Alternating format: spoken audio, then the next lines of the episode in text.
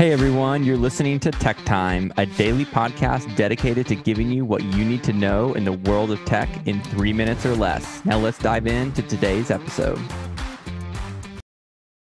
Happy Wednesday, Tech Time. Hope everyone's having a fantastic week. Uh, you know I am because I always have a fantastic day and a fantastic week.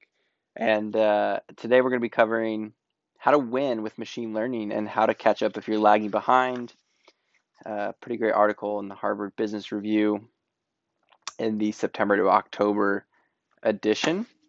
So I'm pretty excited about this. I know machine learning is really hot, and there are companies who are uh, definitely making some some really quick and uh, and and fast and just really big strides in, in machine learning and AI in general and then there's obviously a lot of companies who are lagging behind.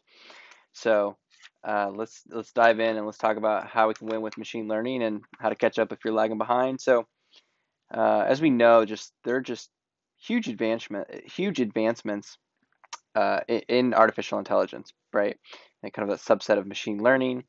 So um, really, the authors in this article they talk about you know the data inputs and and turning them into predictions have obviously enabled all of the big tech giants from Amazon to Apple to Facebook to Google to obviously dramatically improve uh, their own products, platforms, and and even just you know then layer on services on top of that. So uh, the article gives gives a gives a couple examples. Um, the big thing, the big thing that I that I'm gonna I'm actually gonna skip over uh, the quick example that they dive into just for right now because I want to jump into the making predictions piece with AI. So we know that businesses want to use machine learning to recognize patterns and then make predictions, right? There's no point in collecting a bunch of information if you're not going to do anything with it, right? And and I talked about this on the big data uh, podcast preview that I did on, on Tech Time, and I'm going to talk and I interview Bill Schmarzo, who's the uh, ex Chief Innovation Officer at Hitachi Vantara. We talk about this. The, the data actually isn't worth anything until you actually can start to uh, monetize it, start to, to derive actual uh, business value from the data. Until that process starts to happen, it's a liability right? What do I mean by liability? It's probably a liability and an expense, but when you think about it, you're uh, acquiring all this data, you've got to store it, you, you're trying to make sense of it. This is all just a, a liability to the business until it can, until you can make sense and make business data driven. I know it's a little overused, but we go with data driven uh, business decisions. So uh, that that's what we're talking about making predictions with AI, right? And so it, it could be from everything, uh, whatever inputs of data that you're taking in, right? Whatever training data you're taking in. And my favorite example of this, obviously, is is Tesla. I'm a huge Tesla fan. Uh, some of my listeners actually drive a Tesla, I think. So if you're listening to this episode, uh, we love it, right? Because Tesla is taking in so many different inputs and they're just sending them all back to to the headquarters, right?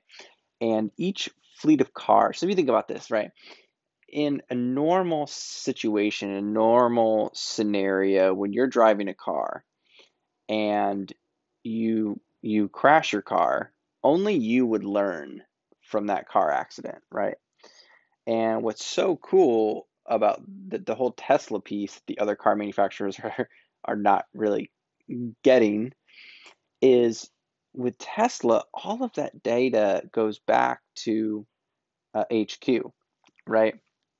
And so when the data goes back to the HQ, then Elon and company, Elon and team uh, are making sense of, hey, how can the how can we make improvements that are then going to be pushed out to the entire fleet of cars?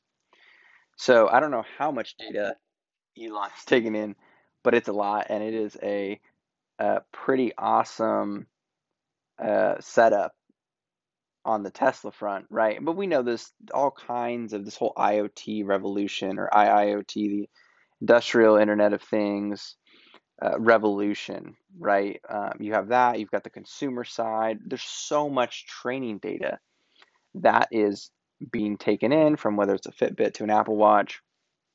We we know, uh, right? Even uh, on the business side in, and in life, right, from traffic conditions, speed limits, roadsides. Um, we even know uh, facial recognition right now, uh, temperature checking. You know, there's so much training data that can be taken in uh, that that that's how you can start to model. I mean, because the models are only going to be as good as the training data, right? And I'm not going to make this political, but it was kind of funny to see uh, Joe Biden up 14 points on President Trump. And why do I say that's funny? Well, I, I kind of laugh at it. Again, this is not political. Again, the, the reason why I say it's funny is because there there are models that uh, that have that have made these predictions. And so, again, you have to think the model is only as good as the training data, right? And this is what's so important you have to get the necessary inputs right in order for the model to really, really, really uh, excel. So, just very critically to think about when, in business when we're making these types of decisions and we're using machine learning to recognize patterns, we need to be asking ourselves how much data um, are, are we actually putting into the model? Is it the right type of data? There's a lot of noisy data out there, right? So these are just some questions as we think of how to leverage machine learning and AI on the data front. Um, super important, super and super important, right? Uh, and so there's kind of this, and if the data isn't right, you know, we kind of have this feedback cycle, this feedback loop that we can adjust the models, right? And uh, it was really great, right? So in this article, uh, I'm going to read a, a piece of it from here. It can also be dangerously easy to introduce biases into machine learning, especially if multiple factors are in play. And in their case, suppose a lender uses an AI enabled process to assess the credit risk of loan applicants considering their income level, employment history, demographic characteristics, and so forth. If the training data for the algorithm discriminates against a certain group, say people of color, the feedback loop will perpetuate and even accentuate that bias, making it increasingly likely that applicants of color are rejected. Feedback is almost impossible to incorporate safely into an algorithm without carefully defined parameters and reliable unbiased sources, right? So we, we saw this happen uh, again, I don't want to harp on the, the, the, the, polling people. I have no idea who they are actually, or where they actually get the data because I haven't I haven't drilled down uh, that deeply. But but this is what happens when the data and this the inputs are are flawed and are wrong, right? So and uh, and then when we we jump into how do we build an actual competitive advantage in the marketplace for making predictions, right? So uh, really great example. We think about Google and the type of algorithms they're running, right? They're getting tweaked and modified, and uh, and they're just getting improved upon rapidly fast, right? So they're building a moat um, with their data. So uh, let's jump into the three building three competitive advantages in, in prediction. So one is, do you have enough training data? so we, we talked about this, right? If you don't have enough training data, and this is super important, and, and, and actually, if we back out, I know this podcast is going a little bit long. If you're if you're with me and you listen to the intro, I've I've totally moved past the three minutes, and I will have to readjust the intro, and uh, and we'll, we'll get. Okay, so we talked about do you have enough training data? Number two, how fast are your feedback loops? Okay, so this is super important. You have to have feedback loops in order to iterate and make adjustments to your data, right? I mean, this makes sense in anything that you do. And the feedback loops are super important, but it's not how many feedback loops you have, although that's important, really comes down to the rate, right? The velocity. How fast are your feedback loops? Velocity of your feedback loops. It's critically important. Number three, how good are your predictions? Right. So the success of your predictions, that's what all this comes down to. If your predictions are terrible, then you're probably going to be out of work, right? Or or the consumers are going to be angry or the businesses are going to be angry or your boss is going to be angry. The predictions have to be reliable, right? They have to be good. They have to be clear. And you have to really make a business sense of of the predictions and are they going towards your business goal right so that's going to sum up the uh, building a competitive advantage in prediction but but what if you're behind what if you're trying to catch up the authors list two two possible ways you can catch up one identify and secure alternative data sources okay so identify and secure alternative data sources. This is hard, but doable, right? Um, potentially, maybe the bigger players aren't looking at other data sources, and you can potentially model different scenarios and beat out the larger competitors, right? You can, I think they make the case to you carve out a niche and uh, find a way to beat the bigger players. And then number two, if you're catching up, is to differentiate the the prediction, right?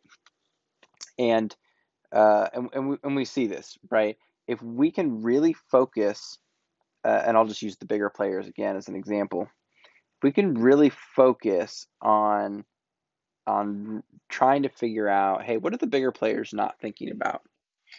What are they missing? Maybe what are their biases? And we can start to differentiate in our prediction. Uh, we, we actually could could catch up to them and be be quite valuable, right? So that that's the big thing too.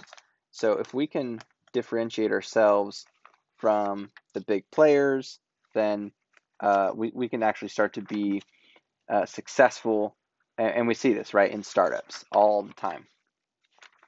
So uh, not I know I'm just taking up way too much time, but but this is a fun article. Uh, I did actually really like it.